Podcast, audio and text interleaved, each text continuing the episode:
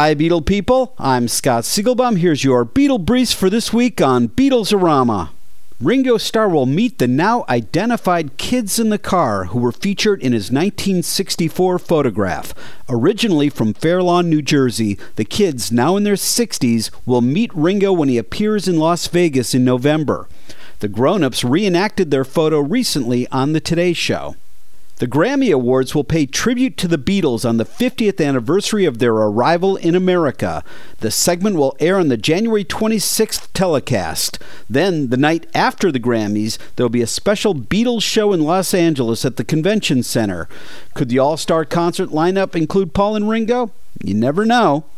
At the premiere of Ringo Starr's new limited edition book Photograph, several prominent drummers paid tribute to Ringo.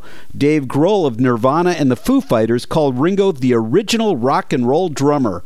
Steve Gorman of the Black Crowes said, All I've done in my career is pay tribute and rip off Ringo Starr. And finally, Paul McCartney has commissioned puppet masters to design a robot as a sidekick on stage. Paul says the idea came to him after reading The Iron Giant to his daughter Beatrice.